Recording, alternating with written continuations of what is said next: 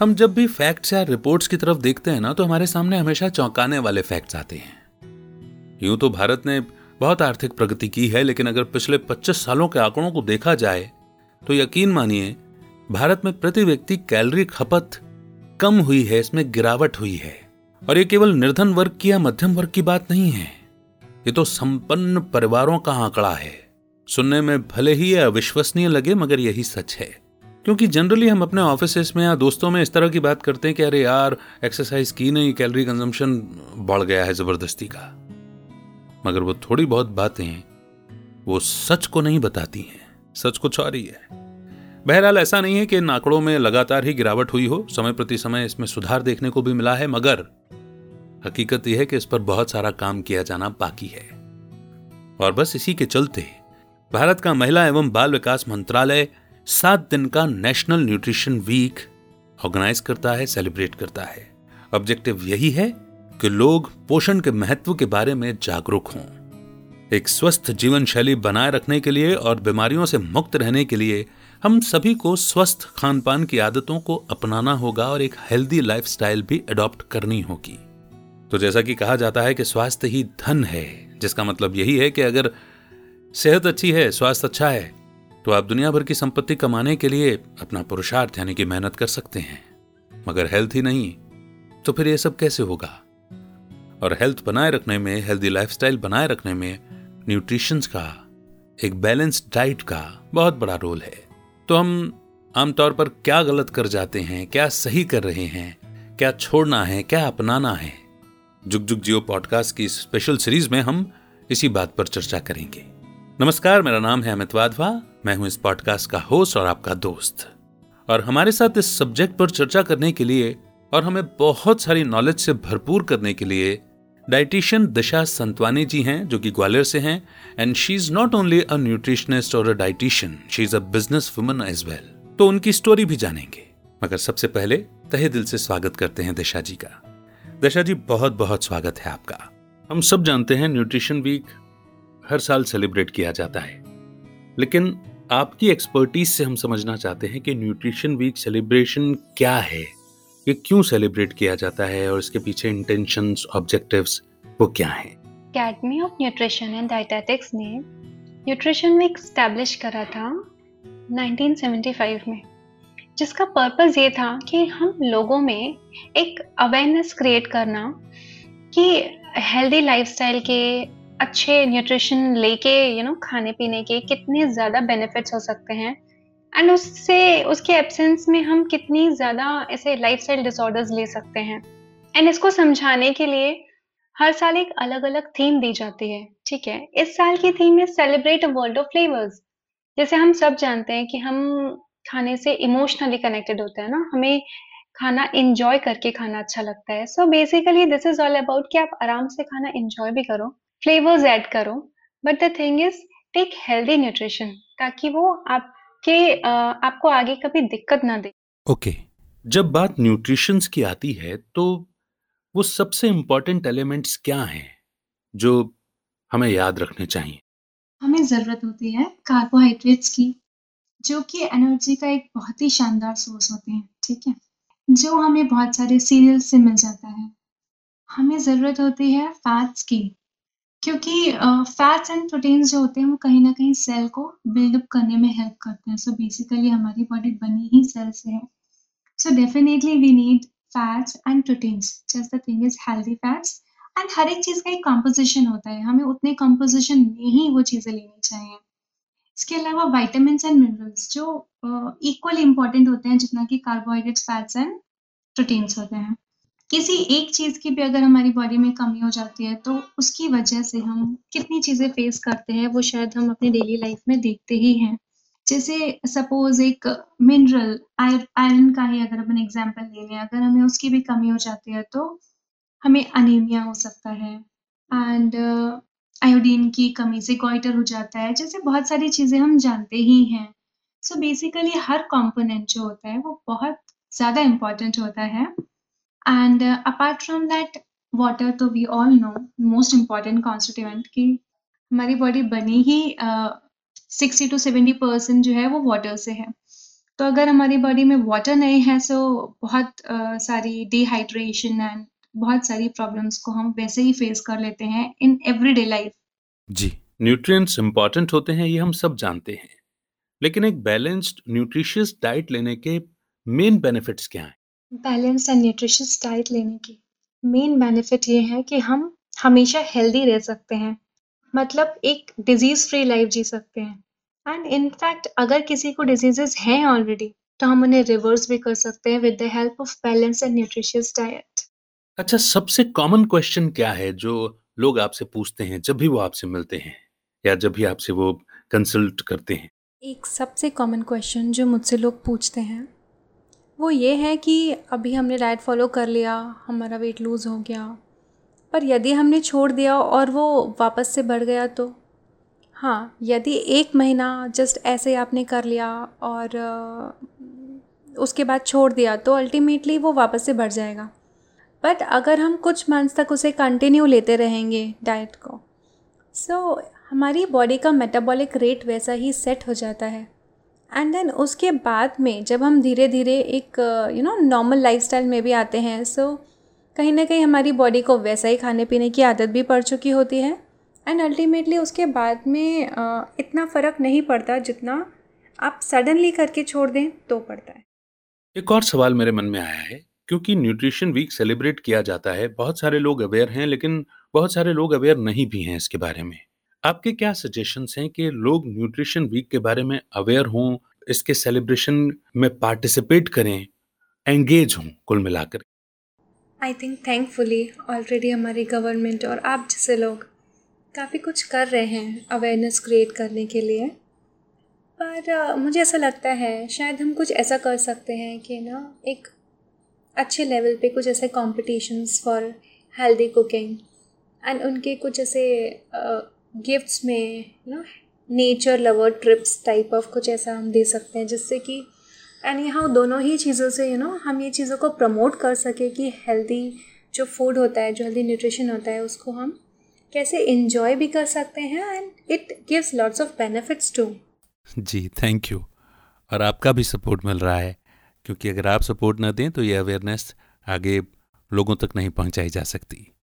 बहरहाल, कोई भी ये कैसे मालूम कर सकता है दैट ही और she is getting enough nutrients? क्या इसके कोई तरीके हैं या फिर कोई टूल्स, गैजेट्स, इक्विपमेंट्स अवेलेबल हों कॉमन मैन के लिए? आप सजेस्ट करते हैं उनका use? I do not know much about gadgets and all, पर हाँ मैं इतना ज़रूर जानती हूँ कि बहुत सारे ऐसे ब्लड टेस्ट अवेलेबल हैं जो आपको यू नो आपकी बॉडी में कोई विटामिन डेफिशिएंसी है तो वो बता सकते हैं। मिनरल पैनल टेस्ट है जो आपकी बॉडी में अगर मिनरल डेफिशिएंसी है तो बता सकते हैं।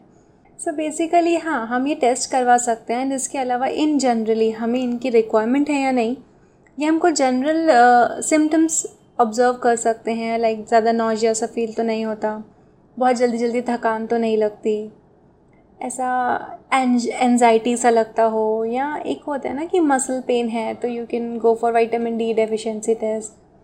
अदरवाइज डिजीनेस सी है, पेल पेल स्किन हो रही है तो हम विटामिन बी ट्वेल्व, आयरन, इन चीज़ों की डेफिशिएंसी के लिए ना टेस्ट करवा सकते हैं। जी, ये सवाल मेरे लिए थोड़ा टेक्निकल होगा, लेकिन फिर भी मैं समझना चाहूँगा कि What are some essential nutrients that one should be consuming on a regular basis? वो सारे ही nutrients जो हमने discuss करे वो सभी बहुत ज़्यादा ज़रूरी होते हैं on a daily basis। हाँ, ये depend करता है कि किसी का क्या purpose है, तो वो purpose के according वो वेरिएश वेरी कर सकते हैं components कि हमें क्या चीज़ कम लेनी है, क्या चीज़ ज़्यादा लेनी है, बट अल्टीमेटली ज़रूरी तो सारे ही nutrients हैं। अच्छा, वो कौन सी कॉमन मिस्टेक्स हैं जो लोग करते हैं जब वो अपनी डाइट को फॉलो करने की कोशिश कर रहे होते हैं? सबसे कॉमन मिस्टेक जो लोग करते हैं डाइट फॉलो करने में वो ये है कि उन्हें ऐसा लगता है कि अगर हम नहीं खाएंगे या बहुत ही कम खाएंगे सो अल्टीमेटली हमारा वेट लूज़ हो जाएगा, जो होगा भी, बिल्कुल सही बात है, बट देन आप कई डेफिशिएंसीज और कई प्रॉब्लम्स को आप खुद इन्वाइट कर रहे हो ना।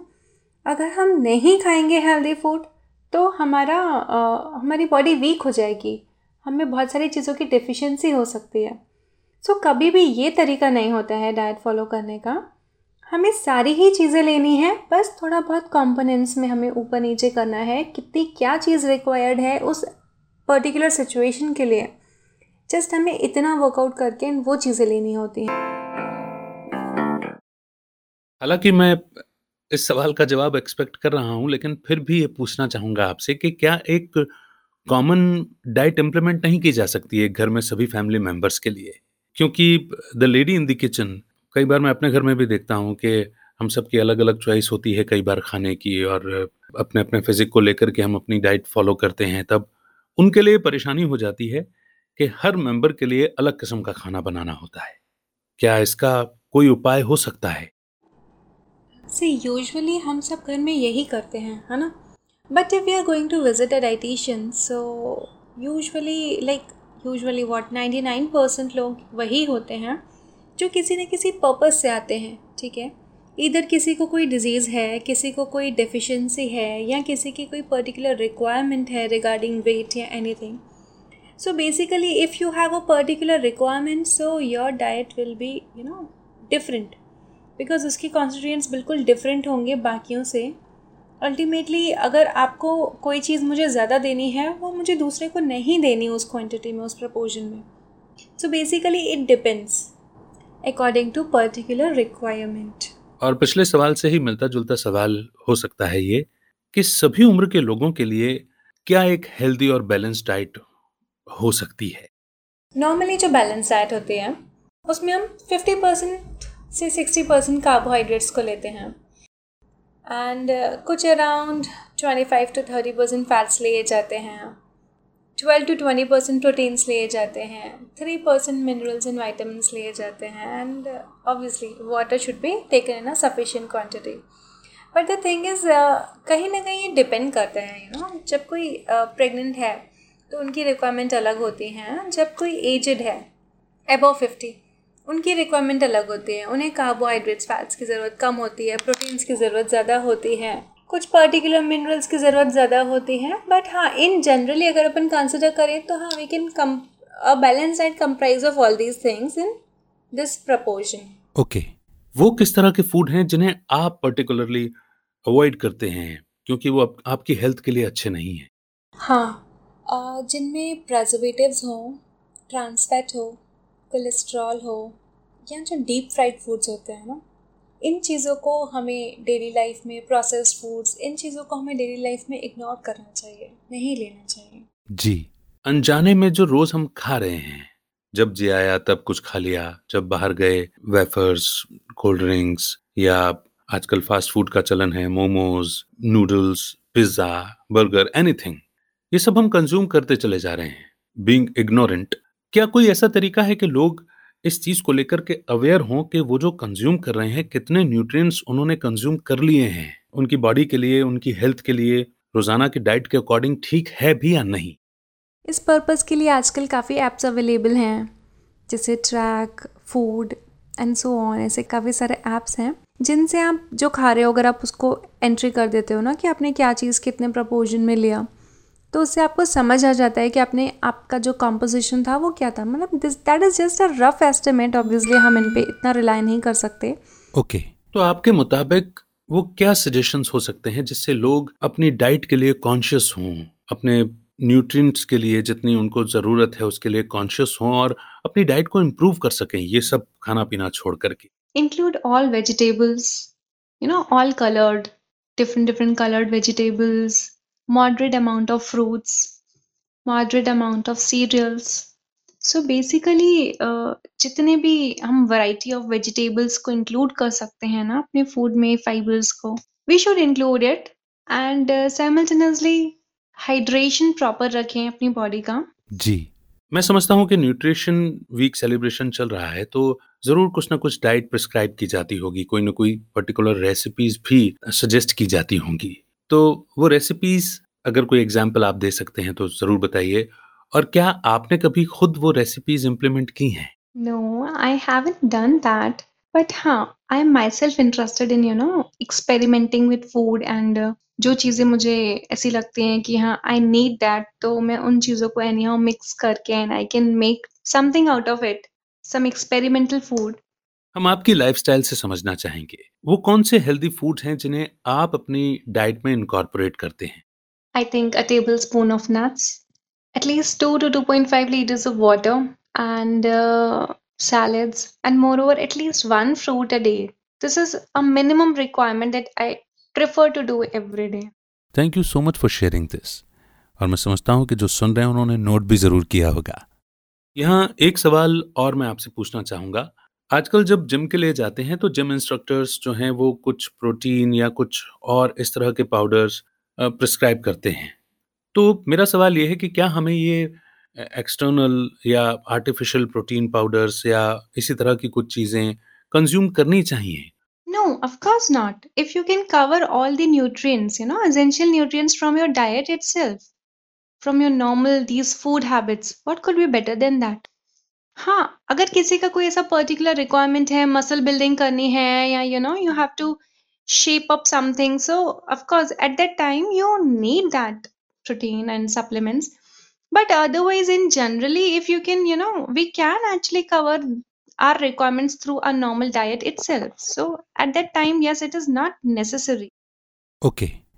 मैं नहीं जानता ये सवाल कितना relevant है या नहीं, लेकिन ये हमेशा से मेरी जिज्ञासा रही है जानने की कि ऐसा क्यों है कि कुछ बच्चों को खाना बचपन में बिल्कुल अच्छा नहीं लगता, वो बिल्कुल नहीं खाना चाहते, उन्हें जबरदस्ती खिलाया जाता है, और कुछ ऐसे होते हैं जिन्हें हर वक्त खाने के लिए क्रेविंग होती रहती है, उन्हें इस बात पर मार पड़ती है, डांट पड़ती है, आजकल मारता तो कोई नहीं लेकिन डांट पड़ती है कि इतना नहीं खाना चाहिए, और कई बार कई घरों में लाड प्यार के चलते नहीं भी डांटा जाता और उन्हें जब भूख लगती है, जब उन्हें खाने की क्रेविंग होती है, तब उन्हें खिला दिया जाता है, और मैं देखता हूँ कि उनकी हेल्थ, उनका वजन, वेट सब कुछ बढ़ा हुआ होता है। तो इसे आप किस तरह से देखते हैं? सही बोल रहे हैं, बट एक्चुअली ये डिपेंड करता है बच्चों पे। जैसे यू नो समटाइम्स तो ऐसा होता है कि जो बच्चे हैं उनका टेस्ट बड इतना स्ट्रांग होता है कि उन्हें लगता है कि अगर मेरे टेस्ट बड को कोई चीज एक्सेप्टेबल है तो ही I will eat it, otherwise they don't, because उन्हें इनके बेनिफिट्स या नुकसान नहीं पता होता है ना। They simply eat food to you know enjoy करने के लिए, क्योंकि हम शायद उन्हें इतना मौका भी नहीं देते कि उन्हें वो हंगर uh, फील हो या उन्हें कुछ ऐसा लगे कि नहीं वी वांट टू ईट, ये सिचुएशन ही हम बहुत कम आने देते हैं ना। एंड समटाइम्स कुछ बच्चों में जैसे कुछ ऐसे फिजिकल कंडीशंस भी हो सकते हैं जिसकी वजह से they don't like to eat, chronic constipation हो किसी को, सो so, उनका stomach already they feel full, they don't want to eat. So किसी किसी में कुछ ऐसे बिहेवियरल टेंडेंसीज होती हैं जिसकी वजह से they feel like they don't want to eat any more, है ना। सो सिमिलरली कुछ ऐसे रीजंस होते हैं, एंड कुछ टेस्ट बड्स, बेसिकली बच्चों में टेस्ट बड्स वाला जो पॉइंट होता है ना, that also means a lot, and somewhat environment, like बच्चे जिस एनवायरमेंट में रहते हैं ना, अगर वहाँ दे कैन सी कि हाँ हर कोई बहुत इंजॉय करके खा रहा है तो they also want to eat it, and अगर घर में यू नो ऐसे हैं कि we already do not like to eat so much या काइंड ऑफ दैट कि बहुत लिमिटेड uh, लेना या जैसा हमारा बिहेवियर होता है, कहीं ना कहीं बच्चे उन चीज़ों को अडॉप्ट करते हैं, उस एनवायरमेंट में अडॉप्ट करते हैं।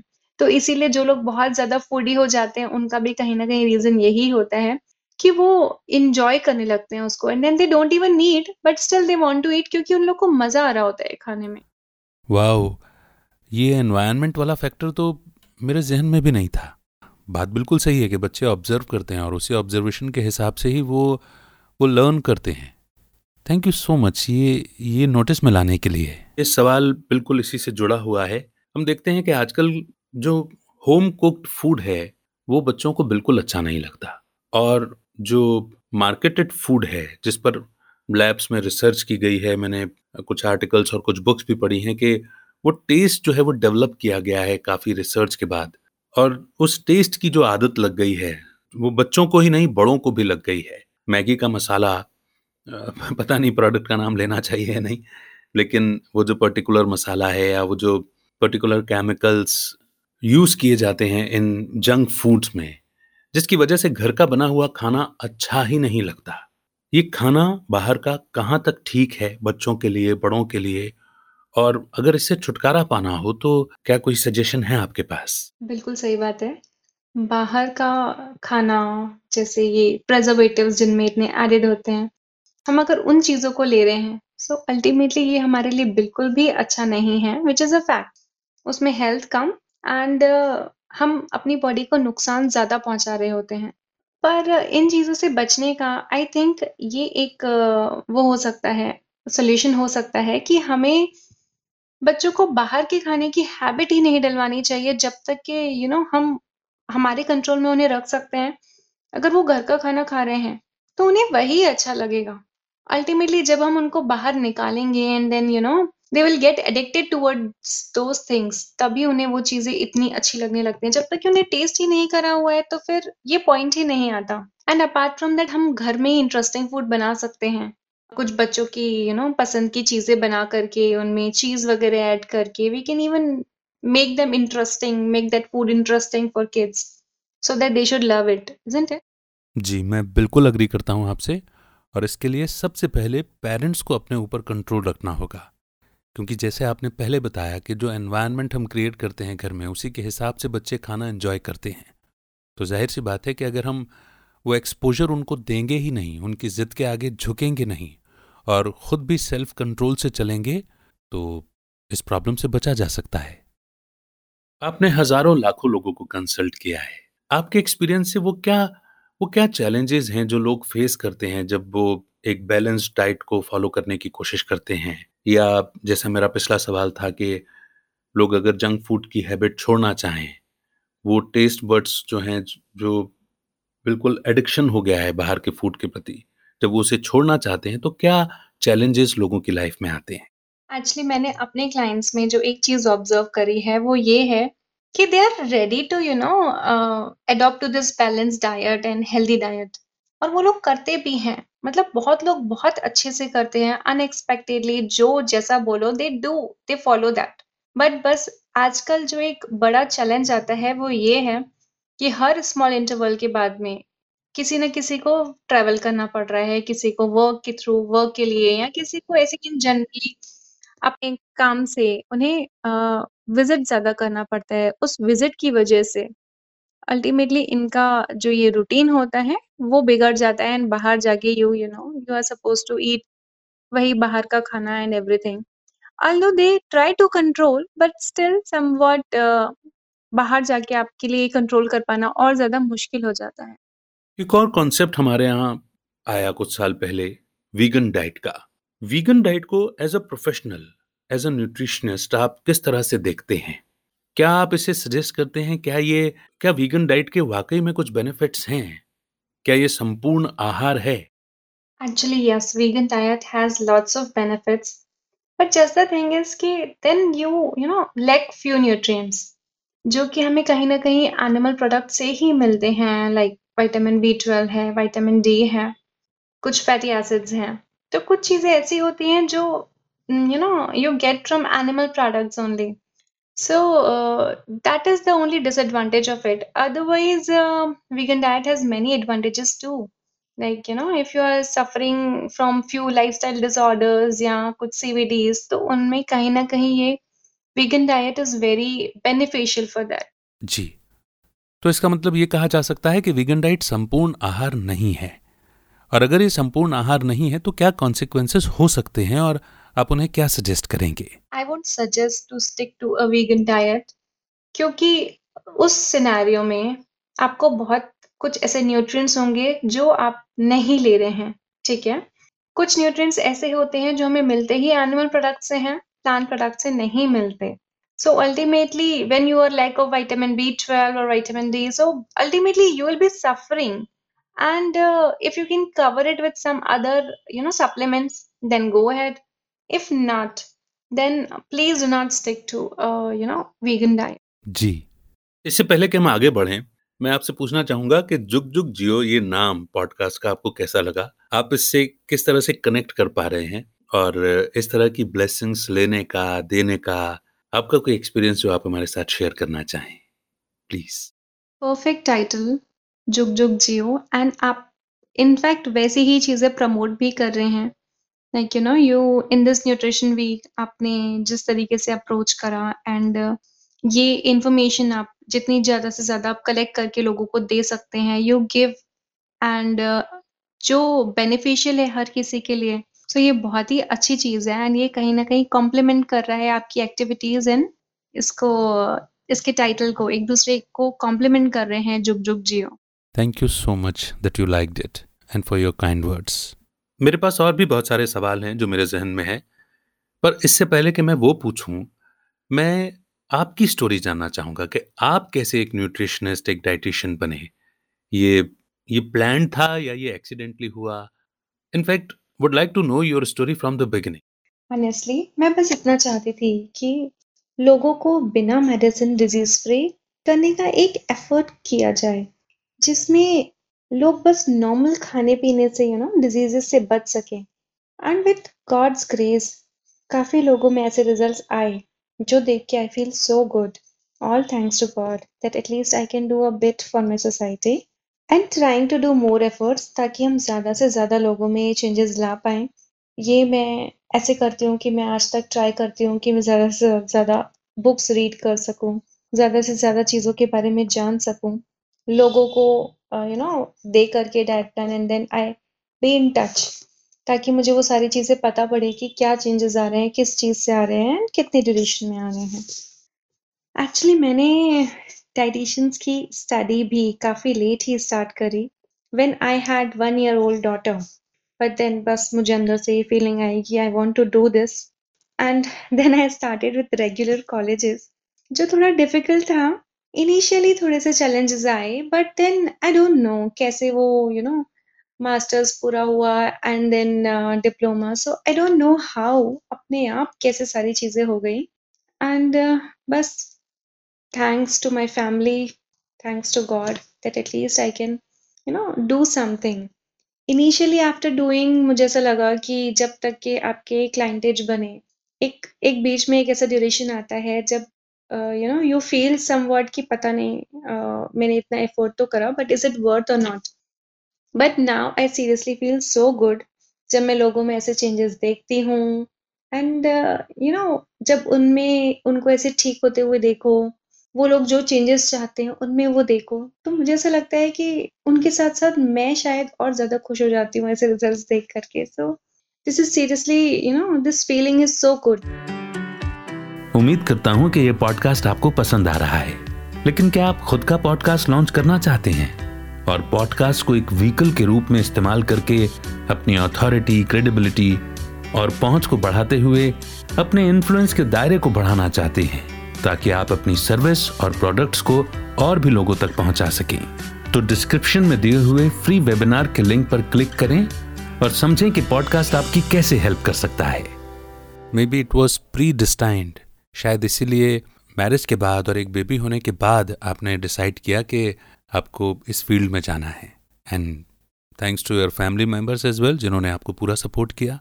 Thank you so much for sharing that, that is really inspiring. और The way you are answering the question, इतनी maturity, इतनी sincerity उसमें से निकल करके आ रही है कि बहुत अच्छा लग रहा है आपको सुनने में। मैं आपसे जानना चाहूँगा आपके नज़रिए से कि वो क्या वेस्ट फूड्स हैं जो लोग अक्सर अपने मुंह में डालते रहते हैं और अपने को नुकसान पहुँचाते रहते हैं? बेसिकली जिनमें भी यू नो ट्रांस फैट हो या एम एस जी हो या ऐसे प्रिजर्वेटिव्स हों, हमें रिफाइंड uh, शुगर्स हैं, ये सारी चीज़ें एक्चुअली हमारे लिए बिल्कुल भी सही नहीं है।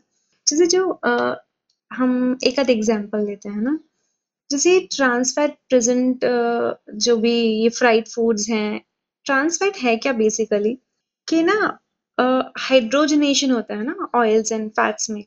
सो so, जिसमें ज़्यादा हाइड्रोजनेशन होता है ना, जो हाइड्रोजनेटेड फैट होता है, that is basically trans fat जो हमारी बॉडी में डाइजेस्ट भी नहीं हो पाता and it ultimately results in diabetes and obesity. Specially जब क्या होता है एक बार ऑयल गर्म हुआ एंड देन वो वापस से एनवायरमेंट में यू नो ठंडा हो रहा है, तो इसी प्रोसेस में ना हाइड्रोजनेशन जो होता है वो और ज़्यादा बढ़ता है and then again you reheat that and then again you cool it down. So basically ये बहुत नुकसानदायक चीज़ होते हैं एंड आप एक बार घर में आप एक बार फिर भी ये चीज़ कर कर लेते हैं कि you will use that oil once, but जब आप बाहर ऐसा कोई भी यू you नो know, खाना खाते हैं तो कोई भी एक बार में वो ऑयल रिमूव नहीं कर देता है ना, they use it again and again which ultimately is damn harmful. इसके अलावा जैसे मफिन्स हैं, इनमें रिफाइंड शुगर्स बहुत सारे डलते हैं, प्रिजर्वेटिव्स डलते हैं, फ्लेवर्स डलते हैं, हाँ बहुत सारे ऐसे जो कि वहाँ बस उसको टेस्ट बढ़ाने के लिए उनमें पाम ऑयल ऐड होता है। सो so, बेसिकली बहुत सारी ऐसी चीज़ें ऐड होती हैं, फूड कलरिंग एजेंट्स ऐड होते हैं जो हमारे मतलब बॉडी के लिए बहुत नुकसानदायक है। माइट भी हमें टेस्ट तो उनसे बहुत अच्छा आ सकता है but not good for us. हाँ आजकल तो इसके रिप्लेसमेंट्स अवेलेबल हैं, like you can you know make on your own. Sugars की जगह आपने उसमें डेट्स ऐड कर ली या फिर हनी ऐड कर लिया। There are lots of options. आपने रिफाइंड uh, शुगर की जगह ये सारी चीज़ें यूज़ कर ली है ना। एंड कलरिंग एजेंट्स की जगह आप नॉर्मल बीट बीट रूट थोड़ा सा ऐड कर लीजिए। सो so, क्या होता है आप नेचुरल इंग्रेडिएंट्स से आप उन चीज़ों को बना करके आप उनका इंजॉय भी कर सकते हैं। You won't even feel deprive of it कि हमें खा ही नहीं पा रहे हैं एंड ऑल। सो नहीं, you can enjoy that but with healthy options. I think ये ज़्यादा अच्छा भी है। एंड अपार्ट फ्रॉम दैट कई ऐसी चीज़ें होती हैं जैसे कि हाई फ्रक्टोज कॉर्न सिरप्स हैं, है ना, सोडाज हैं, ये जो भी कोल्ड ड्रिंक्स आती हैं, बिवरेजेस आती हैं, ये सबसे ज़्यादा नुकसानदायक होती हैं क्योंकि इनमें आपके पास में है ही sweetness. High fructose corn syrup, sweetness and you know these are obviously हम सभी जानते हैं कि कोई भी चीज़ आप अगर ज़्यादा क्वान्टिटी में ले रहे हैं, स्पेशली ये refined sugars, high fructose corn syrups, not no, not at all good for your health. So basically ये beverages, sodas तो हम जितनी जितनी इग्नोर कर सकते हैं, we should in fact eliminate it, लेनी ही नहीं चाहिए. This is what I feel. हाँ इसकी जगह पे you know nowadays ये yogurts आते हैं, probiotics yogurts naturally बने हुए हैं, वो चीज़ें लीजिए, आप उन्हें enjoy करिए। सो so, आपको ऐसा भी नहीं लगेगा कि आप कोई चीज नहीं इंजॉय कर पा रहे हैं, किसी चीज का टेस्ट नहीं आ रहा है या नहीं। We can enjoy that but with healthy options, isn't it? जी बिल्कुल। न्यूट्रिएंट्स यानी कि पोषक तत्व हमारे शरीर के लिए बहुत महत्वपूर्ण हैं, लेकिन एक बैलेंस्ड न्यूट्रिएंट्स डाइट लेने के बेनिफिट क्या हैं और किन नुकसान से हम बच सकते हैं यदि हम बैलेंस डाइट ले रहे हैं? विच ऑल्सो सेज कि रिकमेंडेड डेली अलाउंस के हिसाब से हम हर पर्टिकुलर न्यूट्रिएंट को उतनी ही क्वांटिटी में ले रहे हैं जितना हमें नीडेड है। इसके बहुत ज़्यादा बहुत ज़्यादा बेनिफिट्स हैं। पहली चीज़ तो हम बहुत सारे ऐसे डिजीज़ेस एंड इन्फेक्शन से बच सकते हैं क्योंकि बहुत सारी चीज़ें तो होती ही हमें डेफिशिएंसीज़ की वजह से हैं, हम उन बीमारियों से बच सकते हैं। बहुत सारे विटामिन्स एंड मिनरल्स ऐसे होते हैं जो हमारे इम्यून सिस्टम को स्ट्रॉन्ग करते हैं, जिसकी वजह से अगर हमें छोटी मोटे यू नो इन्फेक्शंस होने भी वाले होते हैं तो वो नहीं होंगे क्योंकि हमारा इम्यून सिस्टम इतना स्ट्रॉन्ग एंड एक्टिव होता है कि वो उन चीज़ों को आ, उन चीज़ों के इफ़ेक्ट को हमारे बॉडी में डोमिनेट नहीं होने देता। बहुत सारी डिजीज़ेस जैसे कि हार्ट डिजीज़ेस हैं, कैंसर है, डायबिटीज़ हैं, ये सारी है ही लाइफस्टाइल डिसऑर्डर्स जो कि हमें होते ही इसलिए हैं क्योंकि हमारी डाइट प्रॉपर नहीं है। सो so, हम बहुत सारी चीज़ों से बच सकते हैं सिर्फ बैलेंस डाइट लेने से। हमारा वेट तो कंट्रोल होता ही है डेफिनेटली, है ना, एंड कई बार क्या होता है अनहेल्दी फूड्स लेने की वजह से हम बहुत ज़्यादा वेट गेन कर लेते हैं एंड एक्चुअली हेल्दी न्यूट्रिएंट तो कुछ होता ही नहीं है, बस ओबेसिटी आ जाती है। एंड ओबेसिटी की वजह से कितनी प्रॉब्लम्स फेस करते हैं ये तो हम हर डेली लाइफ में देखते ही हैं कि जिस किसी को भी ओबेसिटी है उसका uh, इतना एनर्जी डाउन हो जाता है, they can not you know run, they can not do any activity properly, उनको कोलेस्ट्रॉल uh, की प्रॉब्लम, स्ट्रोक की problem, basically obesity is itself a disease. Apart from that हमारी मेंटल हेल्थ भी जो होती है वो कहीं ना कहीं हमारे डाइट से बहुत ज़्यादा लिंक्ड uh, होती है। अगर हम प्रॉपर न्यूट्रिएंट्स uh, ले रहे हैं, लाइक like, जितने फैटी एसिड्स रिक्वायर्ड हैं, those we are taking, minerals we are taking, ultimately वो हमारे ब्रेन को प्रॉपर फंक्शन करने में हेल्प करते हैं। जिस आजकल जैसे बहुत सारे लोग एंजाइटी, डिप्रेशन, स्ट्रेस के शिकार हैं। सो so, अगर आप एक बैलेंस डाइट ले रहे हैं, ऐसा फूड ले रहे हैं जिसमें कि you are getting all essential fatty acids, all minerals, तो आपका जो मेंटल स्टेटस होता है वो भी थोड़ा बैलेंस्ड होता है, एटलीस्ट उसे सारे विटामिन्स एंड मिनरल्स मिल रहे होते हैं जो उन्हें नीडेड हैं, उन्हें वो फैटी एसिड्स मिल रहे होते हैं जो हमारे लिए बहुत ज़रूरी हैं, जो हमारे मेंटल हेल्थ के लिए बहुत ज़रूरी हैं।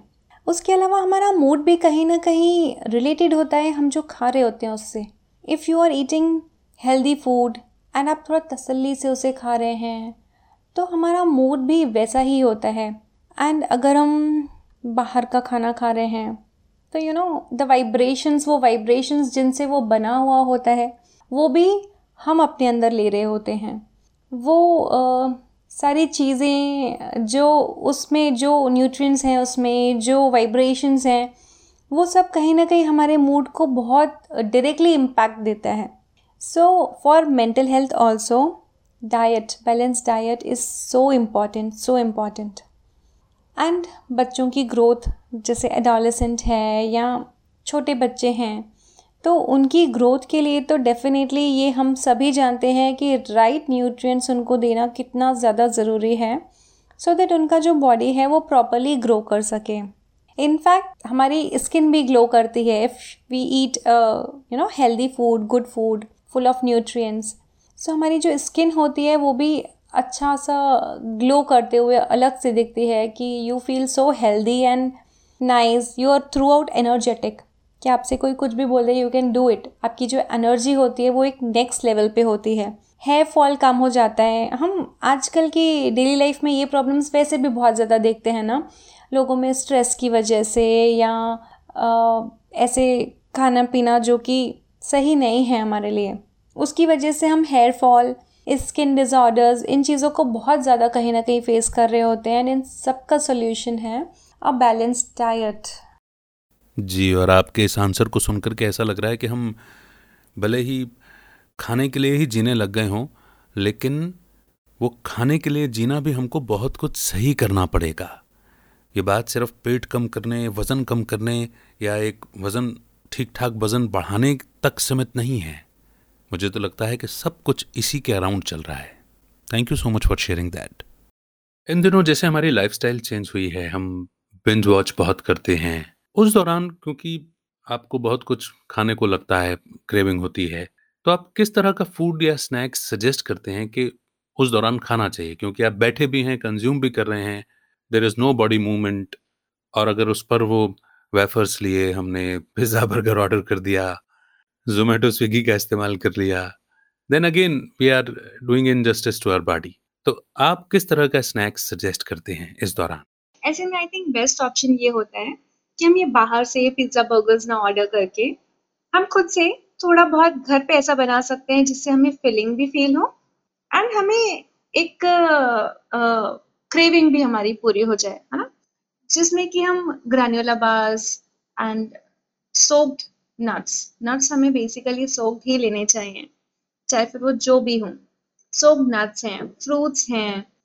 जो लोग नॉन वेज लेते हैं उनके लिए बॉइल्ड, ग्रिल्ड चिकन है, तो हमें ऐसी चीज़ें लेनी चाहिए, या पनीर टिक्का है। तो हम बेसिकली ऐसे स्नैक्स प्रेफर कर सकते हैं जहाँ पे कि हम ये अनहेल्दी चीज़ें ना लेकर के थोड़ा सा हेल्दी ऑप्शन ऑप्ट कर सकते हैं। We can opt for makhanas, है ना। तो बहुत सारे ऐसे ऑप्शंस हैं जो हेल्दी uh, भी हैं एंड कंपैरेटिवली जो हमने ये ऑप्शन बात करी लाइक बर्गर्स, पिज़्ज़ाज, इनसे फार बेटर हैं।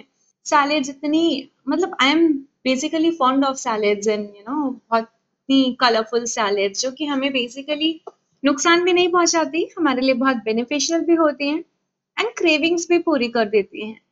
So we can add everything in that. We can add one teaspoon of fats in it, we can add salads in it, we can add few nuts in it and you know एक ऐसा mixture बना करके you will just, मतलब I simply love it. जी, आपने बिल्कुल बहुत अच्छा अल्टरनेटिव फूड सैलेड सजेस्ट किया है। मगर फिर भी जनरली जब आप ग्रोसरी शॉप पर होते हैं तो आप अपनी फैमिली के लिए क्या आइटम्स बाय करते हैं हेल्दी? अब क्योंकि आपने अपनी फैमिली के लिए क्या बाय करते हैं ये बात निकाली है, तो मुझे कुछ और ऑप्शंस भी याद आ रहे हैं। एंड बेसिकली मेरी family, like my daughter, my husband, they are fond of fruits and salads. So basically मुझे बहुत ज़्यादा ऐसा थॉट भी नहीं देना पड़ता है। I can just, you know, make anything out of it, any any pudding or any salads, and they just enjoy it like something. Apart from that, uh, multigrain breads, you know, we can make sandwiches of that. That is also one of the healthiest options, जो हम आराम से pick कर सकते हैं. We can take eggs and multigrain breads and उनके scrambled eggs and sandwiches बना के, I think you just, you know, enjoy. You can just enjoy these kind of food too. Okay. मेरे एक कलीग थे जिनके बेटे को ग्लूटेन इंटॉलरेंस प्रॉब्लम था, और ऐसा भी कई लोग मैंने देखे हैं जो डेयरी प्रोडक्ट कंज्यूम नहीं कर सकते, पनीर, दूध, दही से जिनको एलर्जी होती है. उनके लिए आप क्या अल्टरनेटिव डाइट या न्यूट्रिएंट सजेस्ट करते हैं? Okay, this is an interesting topic. Gluten intolerance actually कुछ लोगों में होता है ना. ग्लूटेन एक प्रोटीन है जो कुछ लोग डाइजेस्ट नहीं कर पाते हैं, एंड उसकी वजह से उनके स्मॉल इंटेस्टाइन की लाइनिंग्स में यू नो थोड़ी प्रॉब्लम होती है, जिसकी वजह से उन्हें गैस, एसिडिटी, बर्निंग सेंसेशन, मतलब ऐसी प्रॉब्लम्स होती हैं. And this is only for few people. मतलब हर किसी को ऐसा लगता है कि ग्लूटेन फ्री डाइट लेना है, तो no, this is only for them जिनको एक्चुअल में ग्लूटेन इंटॉलरेंस होती है. उन्हें ही इसे इग्नोर करना चाहिए, अदरवाइज ऐसा ऐसी कोई प्रॉब्लम नहीं है इसको लेने में. एंड ग्लूटेन फ्री ऑप्शंस बहुत सारे होते हैं. जो अपना व्हीट है उसमें बहुत ज़्यादा ग्लूटेन होता है. सो so बेसिकली जब हमें ग्लूटेन फ्री डाइट लेना है तो हम उसको रिप्लेस कर सकते हैं with the help of amaranth, millets. सो बहुत सारे ऐसे सीरियल ऑप्शंस पे हैं जिनमें कि ग्लूटेन नहीं होता. सो so बेसिकली हम उन ग्लूटेन फ्री सीरियल्स की तरफ शिफ्ट हो सकते हैं, and we can ignore wheat, maida, breads, ऐसी टाइप की चीज़ों को हम इग्नोर करके हम ग्लूटेन फ्री सीरियल्स को इंक्लूड कर सकते हैं, and then we can continue our diet. That is it, not so big deal. And yes, about this lactose intolerance, ये जिनको दूध डाइजेस्ट नहीं होता, दूध में दूध, पनीर, मतलब वी हैव ना लैक्टोज इन इट. तो जिनको ये लैक्टोज इंटॉलरेंस होता है उनकी बॉडी में ये लैक्टोज डाइजेस्ट नहीं होता, जिसकी वजह से ठीक है they can skip milk from their uh, you know a meal, but then the thing is vitamin D, calcium हमें कहीं ना कहीं दूसरे sources से तो लेना पड़ेगा. So uh, yes, if a person is non-vegetarian, so you have lots of options for vitamin D, and apart from that you can include some seeds in your diet, like sunflower seeds, makhanas, and uh, pulses, जिनसे कि आपको at least in चीज़ों की जो uh, you know deprive नहीं रह जाएंगे आप उन न्यूट्रिएंट से जो कि बेसिकली हमें मिल्क में प्रोवाइड होते हैं. बट अदरवाइज अगर किसी को ऐसा ऐसा कोई इंटॉलरेंस नहीं है, so person should consume everything, but of course in a appropriate manner. जी, थैंक यू सो मच. ये ये बहुतों को गाइड करेगा. मेरा अगला सवाल मुझसे ही जुड़ा हुआ है. मुझे याद है बचपन में मैं सब्जियां खाना पसंद नहीं करता था. इनफैक्ट मुझे फल यानी कि फ्रूट्स में भी मैं बड़ा चूजी था, और ऐसे बहुत सारे लोग होते हैं मैंने बाद में देखे, केवल मैं ऐसा नहीं था. तो ऐसे लोगों के लिए आपकी क्या टिप्स हैं, क्या सजेशंस हैं? बेसिकली वो कैसे अपने जो न्यूट्रिएंट्स उन्हें चाहिए उसकी पूर्ति कर सकते हैं? I would simply say start loving it, क्योंकि बेसिकली इसका कोई रिप्लेसमेंट है ही नहीं. You are supposed to eat some proportion of fruit, some proportion of vegetables. हाँ, अगर बिल्कुल ही खाना पसंद नहीं है तो हम इतना कर सकते हैं कि हम उनको क्रश्ड वे में ले सकते हैं ना. उनको हम मिक्सर में ब्लेंड करके and then as a you know juice with fibres हम उनका एक क्रश्ड फॉर्म उनका हम ले सकते हैं, जो I think easy to consume भी है. हमें बहुत ज़्यादा ऐसा टाइम भी नहीं देना पड़ता है, एंड उसके अलावा हमें उसका न्यूट्रिशनल वैल्यू भी मिल जाए. Okay okay. आपके पास काफ़ी सारे लोग आते हैं कंसल्टेंसी के लिए एज अ पेशेंट. आपसे जानना चाहूँगा कोई एक या दो कोई इंटरेस्टिंग केसेस जो आपके करियर में आपने एक्सपीरियंस किए हैं. ऐसा जैसे काफ़ी केसेस हैं, बट अभी हम जस्ट एक केस के बारे में हम बात करते हैं. Like she is in a government job, she is about sixty years old, but वो जिस तरीके से जितना डेडिकेशन से डाइट फॉलो करती हैं, आई जस्ट लव इट. जबकि it's been so long she is following the diet since years, but आज तक वो उतने ही डेडिकेशन से और उतने ही अच्छे से डाइट फॉलो करती हैं। उनको बेसिकली थायराइड था। She lost weight weight lose करने के साथ साथ में उनकी थायराइड की जो मेडिसिन थी उसका एक जो पावर होता है ना एमजीज जिनमें उन्हें दिया जाता है, वो पावर घटता जा रहा है। And you know she is so beautiful कि वो अपने आप को कैरी भी इतने अच्छे से करती हैं। एंड कहीं भी अगर बाय चांस एज सच वो never she never misses anything, but still अगर उन्हें कभी वर्क के लिए ट्रेवल करना पड़ रहा है, कहीं जाना पड़ रहा है, as soon as she comes back she calls me कि अब मुझे थोड़ा स्ट्रिक्ट डाइट प्लान चाहिए फॉर फ्यू डेज, बिकॉज अभी मैं बाहर से होके आई हूँ एंड मैंने इतने grams weight you know put on कर लिया है and I have done this and that, so अब मुझे आप प्लीज कुछ ऐसा दे दो कि मैं वापस से कम से कम वहां पहुंच जाऊं where I was. And so dedicated she is. मतलब कभी भी मुझे ऐसा लगता है हमारी फील्ड में हम शायद खुद कितना भी अच्छा डाइट दे दें, कितना भी अच्छा डाइट प्लान पे वर्क कर लें, बट इट वॉन्ट वर्क जब तक कि सामने वाला उसे उतने ही डेडिकेशन से फॉलो ना करे। सो so, uh, इसीलिए मैंने इनका एग्जाम्पल लिया because she is the one जिनको हमने जो चीज जितनी जैसी बोली है she simply does that and she loves to do it. She enjoys every meal कि मुझे बहुत मजा आता है ये फॉलो करके, अगर मैं कुछ और खा लेती हूँ तो मुझे गिल्ट सा फील होता है। And actually she calls me after eating even a single you know thing which is not included in the diet plan and she calls me कि मैंने आज ये खा लिया, I am not feeling good, मुझे ऐसा करना था, ये करना था। And then I have to make her calm down कि it's okay, it's okay, we'll manage it. So it's so nice of her. And just because she is doing it like that, she has, you know, undergone through phenomenal response, जिसकी वजह से मुझे भी बहुत अच्छा feel होता है। So ultimately, yes, uh, ये चीज़ें both sided होती हैं, isn't it? जी, हम देख पा रहे हैं कि वो बहुत अच्छी स्टूडेंट हैं और एक अच्छे मेंटर को एक बहुत अच्छा स्टूडेंट मिल जाए तो इससे बढ़कर कुछ नहीं होता। Thank you so much for sharing this. ये क्वेश्चन बहुत इम्पॉर्टेंट है क्योंकि हमारी कम्युनिटी में या हमारे देश में ही मैं अगर मैं बात करूं तो अगर एक टिप या एक सजेशन लोगों को मिल जाता है तो वो आजकल व्हाट्सएप पर वायरल हो जाता है। वैसे भी गूगल पर तमाम इन्फॉर्मेशन अवेलेबल है, यूट्यूब पर बहुत सारे इन्फॉर्मेशंस अवेलेबल हैं। इन दिनों पॉडकास्ट पर जैसे आप और मैं इंटरेक्ट कर रहे हैं, ऐसे बहुत सारे पॉडकास्ट हैं जहां पर इन्फॉर्मेशन अवेलेबल हो सकती है। तो जब इतनी इन्फॉर्मेशन इंटरनेट पर अवेलेबल है तो ऐसे में एक न्यूट्रिशन या डाइटिशियन का रोल क्या है, उनकी ज़रूरत क्यों है? हाँ, आपने बिल्कुल सही बात कही। एक्चुअल में ये होता है कि इनफैक्ट जब मेरे पास भी कोई आता है तो एक अलग माइंडसेट के साथ में आता है कि आ, नहीं आप तो हमें ये मील सजेस्ट कर रहे हो बट बेसिकली इंटरनेट में तो ये अवेलेबल था, तो आ, आप मुझे वो क्यों नहीं दे रहे हो।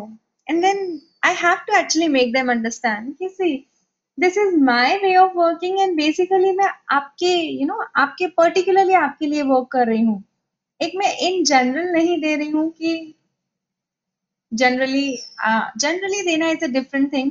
एंड आई थिंक जनरली दिया ही नहीं जा सकता क्योंकि बेसिकली ये हमारा पहले भी डिस्कशन हो चुका है कि हर किसी के रिक्वायरमेंट अलग है एंड आपकी बॉडी में आपको किस चीज की रिक्वायरमेंट है बेसिकली आपको उसके हिसाब से ही अपना मील प्लानिंग कराना है, है ना। सो इंटरनेट में वो चीज कैसे अवेलेबल हो सकती है कि पर्टिकुलरली आपके लिए क्या चीज सही है या क्या गलत है।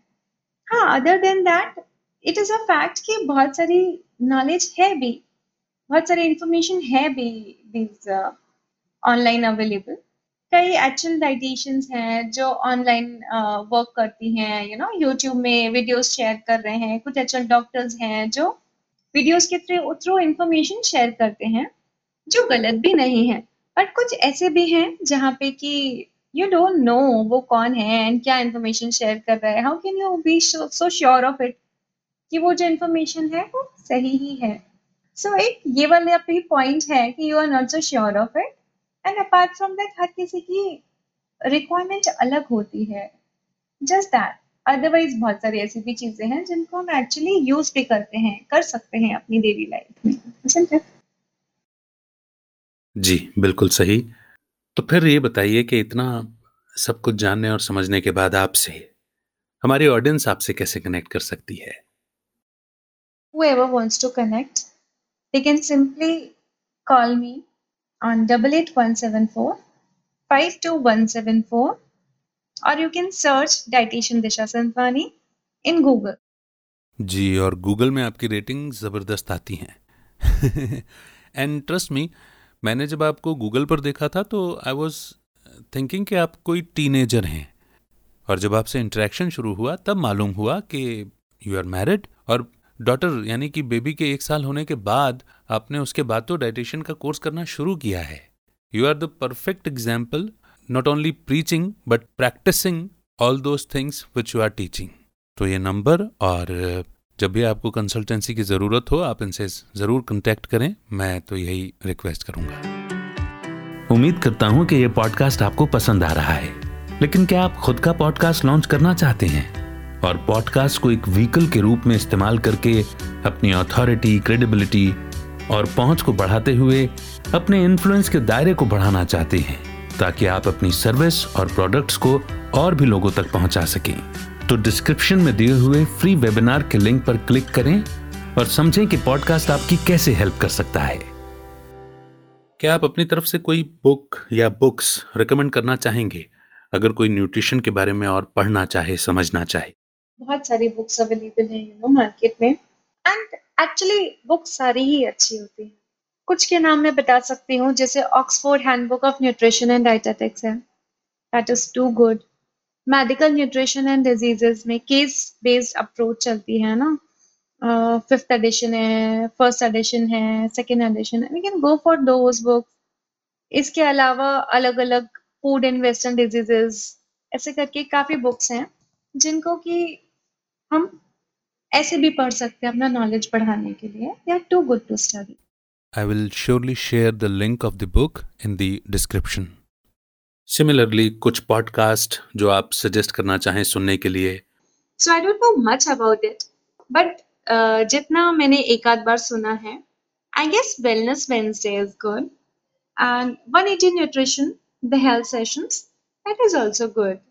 पता नहीं ये प्रश्न पूछना जायज़ है या नहीं, लेकिन फिर भी पोस्ट कोविड तो स्पेशली ये ज़्यादा बढ़ गया है कि लोग मशीन्स पर, कंप्यूटर्स पर बैठकर काम करने के लिए मजबूर हो गए हैं और जिनका बॉडी मूवमेंट बिल्कुल न के बराबर है।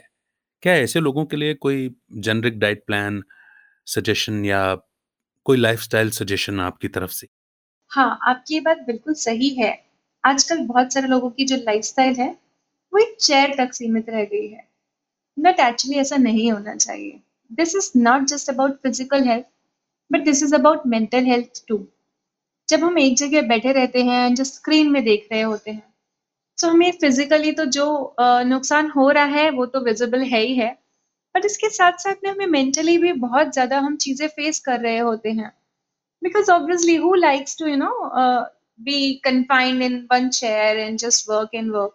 सो हमें ऐसा करना नहीं चाहिए, हमें हर थोड़ी देर में एक ब्रेक ले लेना चाहिए, एंड थोड़ा कुछ ऐसा ले लेना चाहिए, मतलब हाइड्रेशन भी प्रॉपर हो, साथ में कुछ ऐसे फ्रूट्स ले लिए, कुछ फ्रूट जूसेस ले लिए, जिससे कि कुकुम्बर जूसेस ले लिया, मिंट जूस ले लिया, जिससे कि आपको थोड़ा सा रिफ्रेशिंग भी फील हो, एंड बेसिकली वो रिफ्रेशिंग के साथ साथ में आपका थोड़ा फिजिकल मूवमेंट भी हो, जिसकी वजह से आपको you know you should feel good. अगर हम सिर्फ वहीं पर ही बैठ के कर रहे हैं तो हमारी वर्किंग एफिशिएंसी भी कहीं ना कहीं धीरे धीरे कम हो जाती है, and you yourself don't feel good neither physically nor mentally. So I would simply suggest this कि हमें हर छोटे इंटरवल के बाद में एक ब्रेक ले लेना चाहिए, जो बहुत ज़रूरी है। आपने ये बहुत इम्पॉर्टेंट इन्फॉर्मेशन शेयर की है, क्योंकि बहुत से लोग इसे केवल अभी तक फिजिकल प्रॉब्लम से रिलेट करके देख रहे होंगे, लेकिन मेंटल इश्यूज भी, मेंटल हेल्थ से रिलेटेड इश्यूज भी रेज हो सकते हैं या उनसे संबंधित समस्याओं का सामना भी करना पड़ सकता है। ये इसके बारे में वाकई में कई लोगों ने नहीं सोचा होगा। ये ब्रेक वाली टिप अब और ज़्यादा महत्व की हो जाती है, इसे इम्प्लीमेंट करना चाहिए और अपनी हेल्थ बरकरार रखें। वेल well, मैं जानता हूँ कि एक इंटरव्यू या एक सेशन के दौरान सब कुछ पूछना संभव नहीं हो सकता, लेकिन फिर भी मैंने ज़्यादा से ज़्यादा क्वेश्चंस इंक्लूड करने की कोशिश की है फिर भी अगर मैं कोई प्रश्न जो बहुत महत्वपूर्ण है इस मौके पर, जिसे मैं शामिल करना भूल गया हूँ और आप चाहते हैं कि उसे उस जानकारी को ज़रूर इसमें इंक्लूड किया जाए, वो सवाल या वो जवाब आपकी तरफ से प्लीज़ ज़रूर सजेस्ट करें। वैसे तो आपने बहुत अच्छे से एंड हर एक चीज़ को ध्यान में रख के ये क्वेश्चंस बनाए हैं। I appreciate your efforts, they almost include everything, but the thing is अब आपने ये क्वेश्चन पूछा है तो I you know I would like to add on something which is आजकल लोगों में स्ट्रेस बहुत ज़्यादा है एंड मैं उन लोगों को ये बताना चाहती हूँ कि स्ट्रेस भी ओबेसिटी का एक रीज़न है। हम जब स्ट्रेस में होते हैं तो हम स्ट्रेसफुल ईटिंग करते हैं, जब हमें समझ तो नहीं आता है बट हमें जो दिखता है we just keep and we just take that and keep eating and उस स्ट्रेसफुल ईटिंग की वजह से हमें ओबेसिटी होती है। And not just this, apart from that few hormones जो हमारी बॉडी में रिलीज होते हैं ड्यूरिंग स्ट्रेस, उसकी वजह से भी हमारी we can you know get ओबेस्ड। So basically हमें स्ट्रेस लेने की वैसे भी कोई ज़रूरत नहीं है, क्योंकि स्ट्रेस से हमें कभी भी कोई बेनिफिट नहीं होता। लाइक like, कभी कुछ ऐसा है कि हाँ we can gain something from that, so it's okay, but the thing is stress एक ऐसी चीज़ है जिससे हम कुछ गेन तो नहीं कर सकते बट हाँ लूज बहुत कुछ कर सकते हैं। So that is why I will simply suggest that stop taking stress, जो आजकल इतना कॉमन हो चुका है कि एवरी वन और second person is facing anxiety, depression, stress. So please guys stop taking that. And I must say thank you for including this aspect as well. बहुत बहुत शुक्रिया। हमने बहुत कुछ डिस्कस किया, इतने सारे सवाल, आपके एक्सपीरियंस से भरे हुए जवाब। अगर इस डिस्कशन में कोई दो या तीन महत्वपूर्ण बातें जो जो ऑडियंस को याद रखनी ही चाहिए, वो क्या होगी? या मैं यूं कहूं कि इस पूरी बातचीत का सार, जेस्ट, जो आप बताना चाहें, शेयर करना चाहें। इसमें मैं ये बोल सकती हूँ कि हमें हाइड्रेशन प्रॉपर रखना चाहिए, बॉडी का पानी कम से कम दो से तीन लीटर पानी हमें हर दिन लेना ही चाहिए इन जनरली। इसके अलावा फ्रूट्स, सैलेड्स, वेजिटेबल्स, हर एक चीज़ को प्रॉपरली इंक्लूड करें अपनी मील में। सीरियल्स को हम जितनी वैरायटीज में ले सकते हैं उतना अच्छा, वैरायटी ऑफ सीरियल्स इंक्लूड करें। उसके अलावा बच्चों को, वैसे तो ये बड़ों के लिए भी है कि हाँ अगर हम जितना ज़्यादा घर के खाने पे फोकस करें उतना अच्छा, बट अदरवाइज बच्चों के लिए तो कम से कम इन चीज़ों को हम मैंडेटरी ले सकते हैं। एंड मोर ओवर फिजिकली हमें वर्क करते रहना चाहिए, एक जगह बैठ के एंड यू नो अगर हम काम कर रहे हैं we are not moving, so ये अल्टीमेटली बिल्कुल भी अच्छा नहीं है, ना अपने लिए, अपने लिए फिजिकली ना मेंटली। सो so, uh, कम से कम एक अच्छा सा टाइम निकाल करके खुद को वो टाइम देना कि हम म्यूजिक के साथ में वॉक कर रहे हैं, या हम जिम जा रहे हैं, हम साइकिल चला रहे हैं, नेचर एंजॉय कर रहे हैं, व्हाटएवर जो हमें अच्छा लगता है एटलीस्ट हमें वो चीज़ करनी चाहिए, अपने लिए इतना टाइम निकालना ही चाहिए, क्योंकि वो टाइम हम वेस्ट नहीं कर रहे होते हैं, वो टाइम हम एक्चुअली इन्वेस्ट कर रहे होते हैं, जिसकी वजह से हम जो बाकी टाइम है उसे हम और अच्छे से यूटिलाइज कर सकते हैं, क्योंकि इन चीज़ों की वजह से हम इतना अच्छा फील करते हैं कि हम अपना हंड्रेड परसेंट दे पाते हैं अपने वर्क पे। तो जो काम हम छः घंटे में कर सकते थे वो काम हम ढाई घंटे में कर सकते हैं if we are in that zone कि हाँ we are so happy and we are in a mood to work, है ना। सो so, कहीं ना कहीं इन चीज़ों का उस पर भी इतना इम्पैक्ट पड़ता है कि हमारा टाइम अल्टीमेटली सेव होता है, वेस्ट नहीं होता है। थैंक यू तो बहुत छोटा सा शब्द है, जो इन्फॉर्मेशन आपने हमें अवेलेबल कराई है, जो टाइम और एनर्जी आपने इन्वेस्ट किया है, and that is for the sake of mankind. ये आपकी हम्बलनेस, आपकी ग्रेटनेस को दिखाता है। हर एक लिसनर की तरफ से मैं आपका शुक्रिया अदा करता हूँ, और चलते चलते आपकी बेस्ट विशेज़, आपकी ब्लेसिंग्स के रूप में जुग जुग जियो मैसेज आपसे चाहिए। मैं ये बोलना चाहूँगी कि आपके जो एफर्ट्स हैं वो बहुत ज़्यादा अप्रिशिएबल हैं, कि आप इतने मल्टीपल टॉपिक्स यू नो ढूंढते हैं, उन टॉपिक्स पे आपको किन से सजेशन लेनी है आप उन्हें ढूंढते हैं, एंड उसके बाद में आप पर्टिकुलरली उन लोगों के लिए इतने सारे यू नो क्वेश्चंस बनाते हैं जिनसे कि आप उनसे मैक्स टू मैक्स जानकारी लेकर के अपनी ऑडियंस को पहुंचा सके हैं, जो बहुत ही बहुत ही अच्छा काम है। तो मैं दिल से चाहती हूँ कि जुग जुग जियो पॉडकास्ट जो है वो ज्यादा से ज्यादा लोगों तक पहुँच सके। यू डूइंग सीरियसली बहुत अच्छा काम, so I wish you all the best.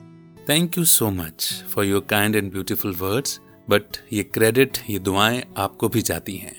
जो कोई भी इस पॉडकास्ट को सुन रहे हैं या सुनेंगे, उनके दिल से भी यही दुआ आपके लिए निकलेगी, जुग जुग जियो।